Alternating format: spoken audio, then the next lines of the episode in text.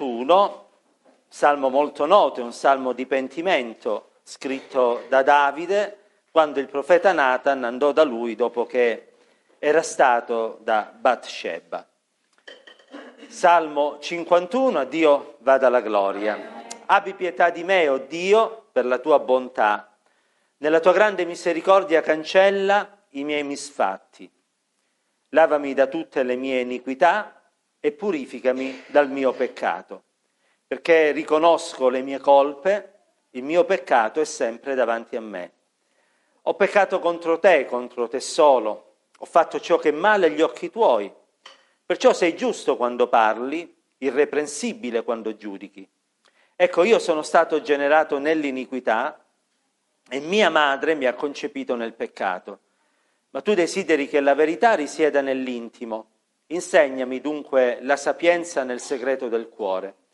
Purificami con issopo e sarò puro. Lavami e sarò più bianco della neve. Fammi di nuovo udire canti di gioia e letizia ed esulteranno quelle ossa che hai spezzate. Distogli lo sguardo dai miei peccati e cancella tutte le mie colpe. O Dio, crea in me un cuore puro e rinnova dentro di me uno spirito ben saldo. Non respingermi dalla tua presenza e non togliermi il tuo Santo Spirito. Rendimi la gioia della tua salvezza e uno spirito volenteroso mi sostenga. Insegnerò le tue vie ai colpevoli e i peccatori si convertiranno a te. Liberami dal sangue versato, Dio, Dio della mia salvezza, e la mia lingua celebrerà la tua giustizia. Signore, apri tu le mie labbra e la mia bocca proclamerà la tua lode. Tu infatti non desideri sacrifici, altrimenti li offrirei, né gradisci olocausto. Sacrificio gradito a te è uno spirito afflitto tu, Dio, non disprezzi un cuore abbattuto e umiliato. Fa del bene a Sion nella tua grazia, edifica le mura di Gerusalemme, e allora gradirai sacrifici di giustizia, olocausti e vittime arse per intero. Allora si offriranno tori sul tuo altare. Amen. Preghiamo. Gloria a te, Signore, grazie per la parola che abbiamo potuto leggere. Ora Signore, nel nome di Gesù ti preghiamo che lo Spirito tuo ne guidi la meditazione affinché ognuno di noi possiamo ricevere quello che tu hai preparato per la nostra vita. Nel nome di Gesù te lo chiediamo che è con te, benedetto in eterno. Amen. Amen. State comodi, cari, gloria a Dio. Il verso che abbiamo letto stasera, scusate, il passo che abbiamo letto stasera è un passo noto perché è stato composto da Davide in un momento di risveglio. Mm, perché? Perché aveva passato un momento da un punto di vista spirituale terribile, tremendo. Sapete bene che era il tempo di fare la guerra, Davide invece rimase a casa, passeggiava sul terrazzo, vide una donna bella, Bathsheba, eh, si invaghì di lei mm, e, commettendo adulterio, la chiamò affinché andasse a casa sua e si eh, unì a lei Bathsheba era sposata con Uria Littita e a un certo punto Bathsheba fa sapere a Davide che era in dolce attesa. Eh, Uria, suo marito, era sul fronte di guerra, quindi sarebbero stati scoperti Bathsheba e Davide, perlomeno Bathsheba sarebbe stata vista da tutti come un'adultera, quindi sarebbe stata sottoposta ai giudizi che la legge di Mosè stabiliva. E allora Davide ha l'idea geniale, dice richiamiamo Uria, il marito, dal fronte, lo facciamo tornare a casa, sicuramente si unirà a sua moglie, in giro si dirà che questo figlio che le è nato è figlio appunto di Uria, di suo marito, e non ci saranno problemi. Ma Uria, che era un uomo onesto, un uomo integro, un uomo che temeva il Signore, un uomo che eh, si dimostrò veramente fedele a Dio, quando arrivò non andò da sua moglie perché disse i miei compagni sono al fronte, io non posso andare a casa da mia moglie. E nonostante Davide provò a ubriacarlo, eh, questo uomo rimase integro nella sua decisione. E così alla fine Davide non aveva soluzioni se non quella di trovare un altro escamotage, e cioè quello di far finta che questo mm, bambino oh, fosse nato prima del tempo e allora bisognava prima far morire il marito poi sposarsi con Bathsheba e quindi poi dire in giro sì è nato prima del tempo ma grazie a Dio è in vita. E così fece, chiama Joab, il generale, non al telefono, e gli dice eh, manda Uria nel posto più difficile, laddove sicuramente morirà, così ci siamo tolti il problema. E Joab, un personaggio molto strano, anche se fedele a Davide, non ebbe remore nel fare questo e Uria venne mandato proprio sul fronte dove certamente sarebbe stato ucciso e così avvenne. Davide eh, chiama Bathsheba, tuo marito è morto, la porta a corte dopo il tempo del lutto, i due si sposano e a quei tempi sapete che c'era la poligamia, io non ce la faccio con una moglie, non so come Davide ce la faceva con tante, c'era la poligamia e Davide alla fine gli nasce, o meglio, gli doveva nascere questo figlio e sembrava tutto tranquillo. Quando nascerà, diremo in giro, è nato prima, pazienza. Ma Nathan va da Davide e gli dà il messaggio da parte di Dio. E il messaggio era chiaro, lui aveva peccato, gli racconto una storia, Davide si giudica da solo, e alla fine questo figlio che eh, sarebbe nato sarebbe anche morto a causa del peccato commesso da Davide. Davide finalmente rinsavisce perché per tutto questo tempo oh, l'adulterio, l'uccisione di Uria, tutti i programmi malefici che aveva fatto, se ne stava tranquillo, tranquillo. Ma Dio per mezzo di Nathan lo risveglia e Davide compone questo salmo che ha un cuore, ha un verso centrale, cioè un verso che si trova più o meno equidistante dagli altri, il verso 10 dove Davide dice, oh Dio crea in me un cuore puro e rinnova dentro di me uno spirito ben saldo. E questo verso centrale è un po' il raccordo di tutto quanto il Salmo, perché prima Davide fa una cosa importante, cioè riconosce il peccato che ha commesso. E infatti lo dice in modo chiaro eh, quando afferma che ehm, riconosco, verso 3, le mie colpe e nei primi otto versi, in modo diverso, oh, c'è eh, il ricorrere del termine peccato e dei suoi sinonimi. Infatti troviamo più volte la parola peccato, ma poi ci sono anche termini similari, sinonimi come misfatto, iniquità, eh, eccetera, eccetera. Proprio perché Davide aveva realizzato il peccato che aveva commesso. E questo, come abbiamo detto tante altre volte, è un passo importante nella nostra vita. Il credente non è un uomo perfetto o una donna perfetta. Il credente è un uomo o una donna che sa riconoscere i propri peccati e sa confessarli al Signore. Sa ammettere, senza cercare giustificazioni, le proprie colpe e dire, Signore, sono un peccatore. In quello che tu dici, scusate, quello che tu dici nella tua parola è vera, io ti chiedo soltanto perdonami.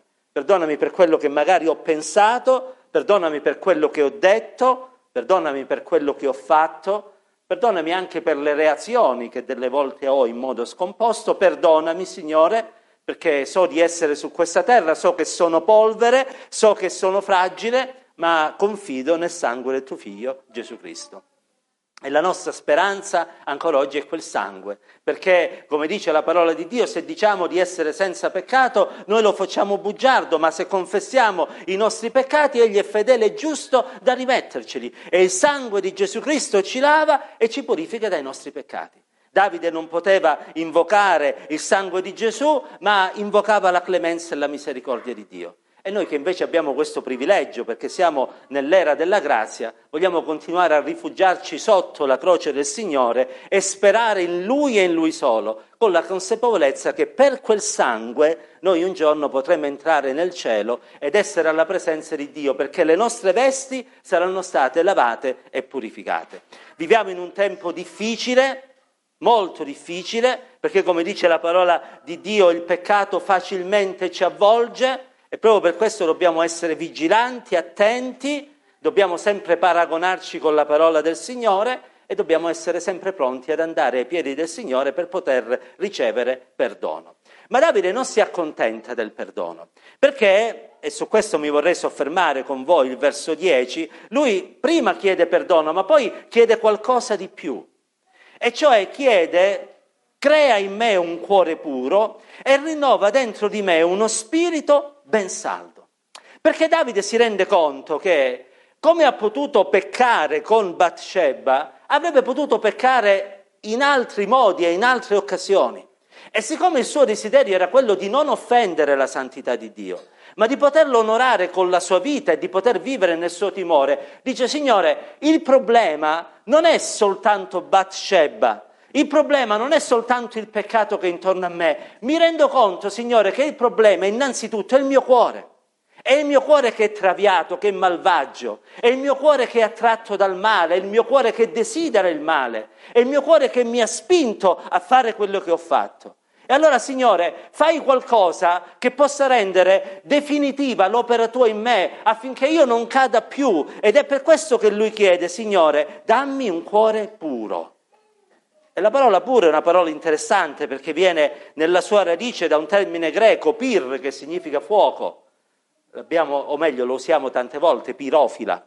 No? che amante, tra virgolette, del fuoco. È un cuore puro, è un cuore che è stato appunto nettato col fuoco. E il fuoco sapete che simboleggia una pulizia totale, una pulizia perfetta, è qualcosa di che va al di là dei normali metodi che usiamo per poter igienizzare le cose. E Davide dice proprio questo, Signore, rendimi puro, perché puri, eh, questo termine purificato si riferiva sia alla purezza fisica, ma non è questa a cui Davide si riferisce, sia alla purezza interiore. E significa letteralmente, nel suo significato oh, ebraico, libero da desideri corrotti, libero da ogni mescolanza di ciò che è falso e ciò che è vero, irreprensibile, innocente, senza macchia.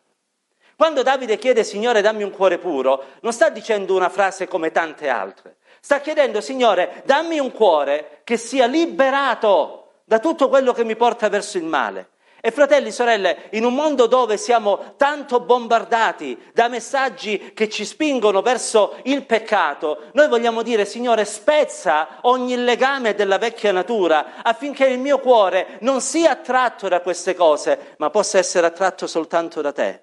Perché il tempo è difficile, il tempo del ritorno del Signore si avvicina, lo spirito dell'Anticristo cerca in tutti i modi di manifestarsi e presto si manifesterà. Il mondo intorno a noi è peccato, corruzione, il mondo intorno a noi è caratterizzato da tutto ciò che è contrario alla parola di Dio e noi abbiamo bisogno di un cuore puro, perché altrimenti cadremo anche noi, perché non siamo migliori degli altri, né siamo persone che hanno dei sentimenti eh, più nobili degli altri, siamo esseri umani, siamo fatti di carne e ossa anche noi e siamo attratti come quelli del mondo anche noi.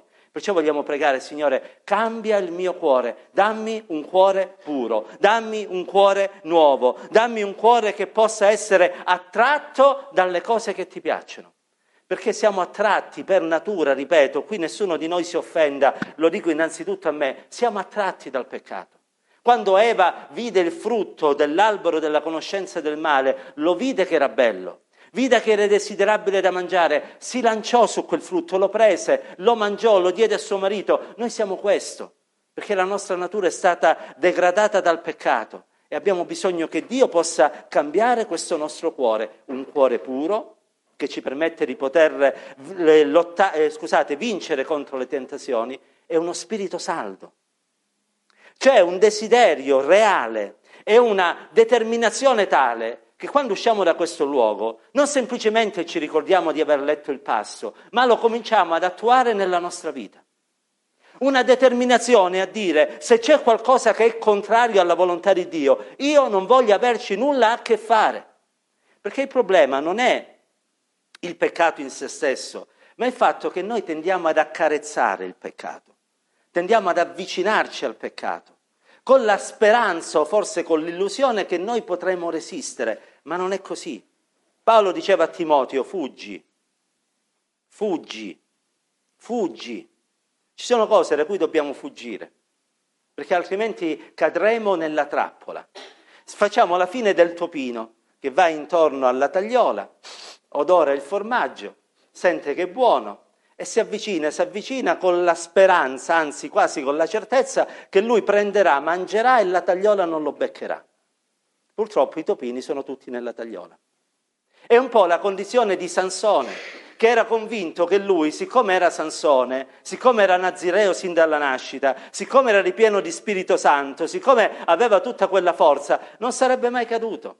Ma Dalila, e le donne sono tremende, ma Dalila che sapeva bene le condizioni di Sansone, tanto lo spinse, tanto lo accarezzò, tanto gli parlò, che alla fine Sansone cadde nella trappola. Fratelli e sorelle, noi non siamo né più forti di Sansone, né più forti di nessuno, siamo deboli quanto Sansone e per questo abbiamo bisogno di essere determinati nel non guardare al peccato e dobbiamo evitare di avvicinare ad essi per, per non cadere nella tentazione. Perché? Perché se abbiamo realizzato la salvezza, ci siamo resi conti non solo della gravità del peccato, ma come abbiamo cantato prima nel cantico, del costo del peccato. Io non so, dice il cantico, non so quant'è costato a te morire in croce lì per me. Non lo possiamo comprendere, ma è costato. Quando consideriamo la morte di Cristo su quella croce, ci dobbiamo ricordare una cosa. Lì ci dovevamo essere noi, ognuno di noi, senza distinzione. Ma Lui ha pagato il prezzo per la nostra vita. E allora, se quella è la conseguenza del peccato, fratelli e sorelle, allontaniamoci, teniamoci lontano e siamo decisi nel dire io col peccato voglio chiudere. L'abbiamo promesso quando siamo scesi nelle acque battesimali? Sì, e vogliamo mantenere quella promessa. Io col peccato voglio chiudere. Perciò ti chiedo un cuore nuovo e ti chiedo uno spirito ben saldo. Voglio essere deciso nel dire no al peccato. Una volta un giovane che cominciò a frequentare brutte compagnie, apparteneva ad una famiglia per bene, eh, orfano di padre perché il padre era morto giovane a causa di una malattia. Questo giovane che appunto era stato educato in modo meraviglioso dalla mamma, che aveva saputo dargli buoni insegnamenti, una buona educazione, soprattutto gli aveva insegnato a vivere onestamente, conobbe il classico lucignolo, cioè il giovane un po' scapestrato che invoglia domani, invoglia dopodomani, invoglia dopodomani ancora, lo coinvolse nei suoi giri poco nobili, fino a quando lo convinse ad andare a fare un furto in una casa. Vieni, ne ho fatti tanti, gli disse, non mi hanno mai beccato, non ci beccheranno neanche questa volta. E così questo giovane, attratto da questa oh, idea di poter eh, fare qualcosa di nuovo, di diverso da quello che mamma gli aveva insegnata, va, entrano nella villa, purtroppo sbagliano villa, nel senso che Dentro la villa, contrariamente a quanto era programmato, c'erano i padroni di casa, i quali però si trovavano sotto nella cantina, sentirono i rumori, chiamarono la polizia, la polizia arrivò e arrestò tutti e due i ragazzi. Il problema di quel giovane eh, figlio di una mamma eh, di una brava mamma che l'aveva cresciuto con buoni principi è che la mamma era una donna semplice, non aveva grandi soldi, grandi eh, averi. Era una donna che riusciva a tirare alla giornata, mentre quell'altro ragazzo era figlio di una famiglia benestante. E siccome la scena si svolge in America, dove basta in alcune circostanze pagare per poter uscire, subito i genitori del lucignolo di cui abbiamo detto prima sborsarono una somma e quel ragazzo uscì dalla prigione. Mentre l'altro ragazzo continuava ad essere in prigione, proprio lui che era stato trascinato. La mamma lo seppe, grande dolore nel cuore, ma non poteva lasciare il figlio. Come fai? Una mamma un papà, chiunque esse sia, sai che è un figlio in prigione, soprattutto sai che è un bravo ragazzo, sai che è stato trascinato, non lo giustifichi, però comprendi che eh, se, altri, se quell'altro è stato aiutato ad uscire fuori, anche lui doveva essere aiutato. E allora che fece? Cominciò a fare tutti i lavori possibili e immaginabili, anche quelli più umili.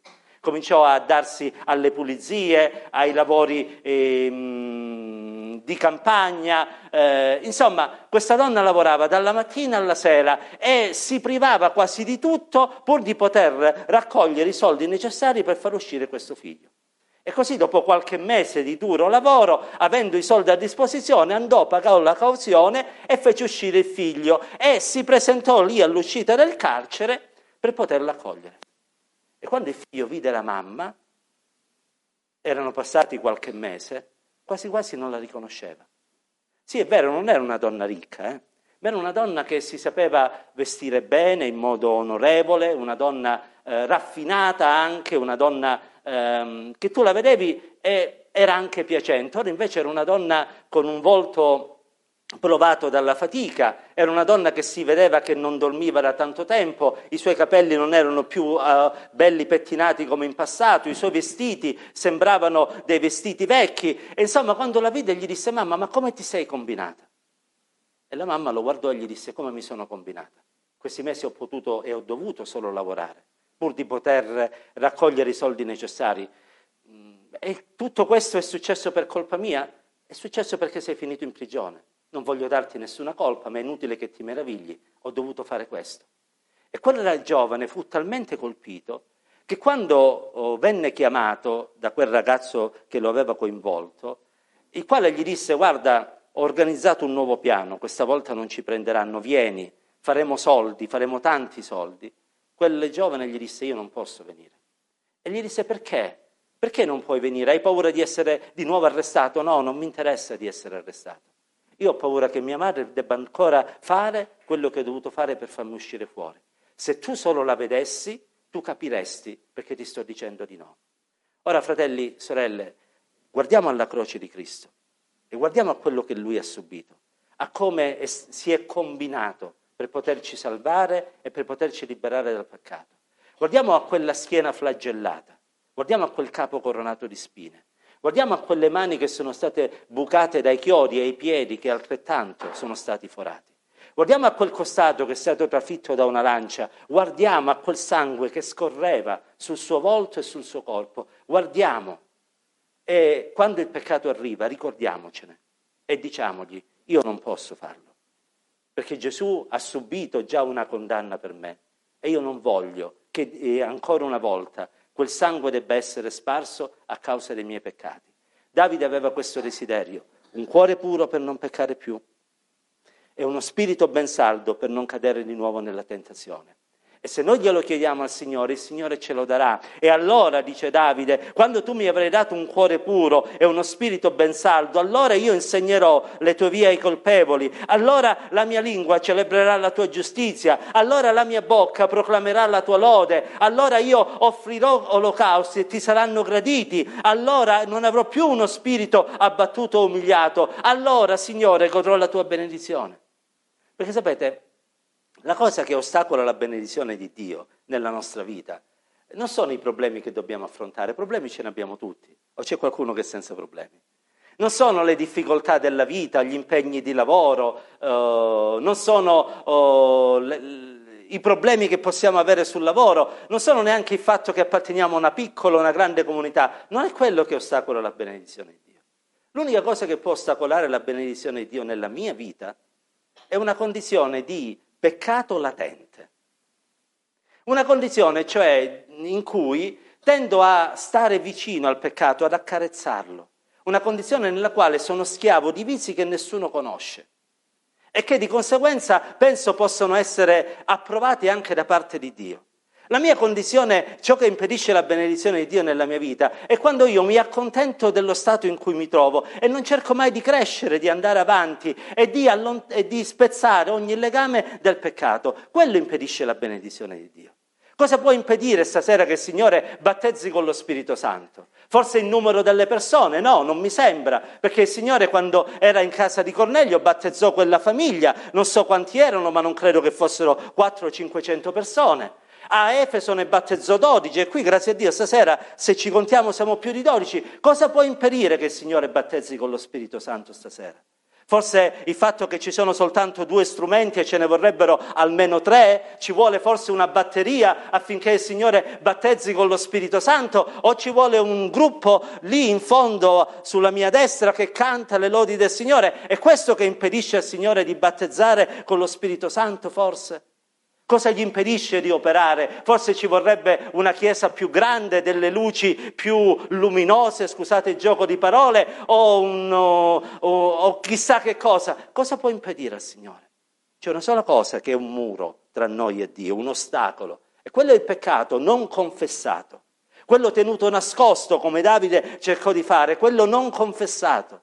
È il desiderio di continuare ad avere sempre lo stesso cuore perché forse in fin dei conti ci piacciono certi brutti vizi e abitudini. È la mancanza di, scusate, determinazione nel rimanere puri e nel fare la volontà di Dio. Quello può impedire la benedizione del Signore. Quello può impedire che stasera lo Spirito Santo operi in mezzo a noi. Il resto non è un impedimento, perché al Signore piace benedire. Due, tre, dieci, cento, mille persone messe insieme. Perché il Signore non è attratto dai numeri, il Signore è attratto dai cuori. Tant'è che abbiamo letto che sacrificio gradito a Dio è uno spirito afflitto e tu, Dio, non disprezzi un cuore abbattuto e umiliato. Allora, fratelli, sorelle, preghiamo che il Signore ci aiuti ad avere un cuore puro e uno spirito ben saldo e mettiamo davanti a noi l'opera che Cristo ha compiuto sulla croce. Quella sarà un ottimo deterrente contro le tentazioni che si presenteranno nella nostra vita, affinché l'anima nostra sia pura e noi possiamo essere ricolmi delle benedizioni di Dio. E sapete, quando lo Spirito di Dio si muove in noi e la grazia di Dio ci investe in tutta la sua bellezza e potenza, allora il nostro cuore si sente eh, come vibrare per la gioia, perché la gioia del Signore diventa la nostra forza e noi diventiamo veramente come delle fiamme in questo mondo. Eh, concludo ricordando quello che eh, dicevano quando i primi cristiani, quelli eh, dei tempi degli Apostoli, venivano presi per essere ehm, martirizzati a causa della loro fede.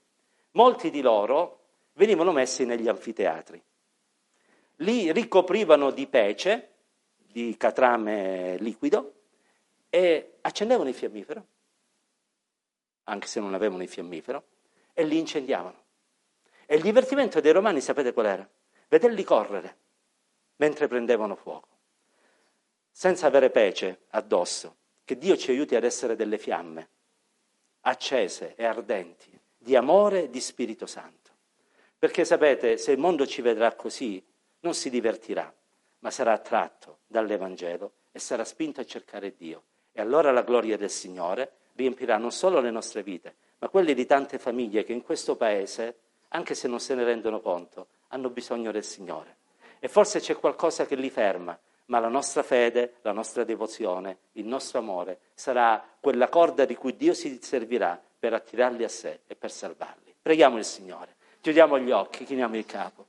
Vogliamo adorare il Signore, vogliamo pregare, oh Dio, dammi un cuore puro e metti dentro di me uno spirito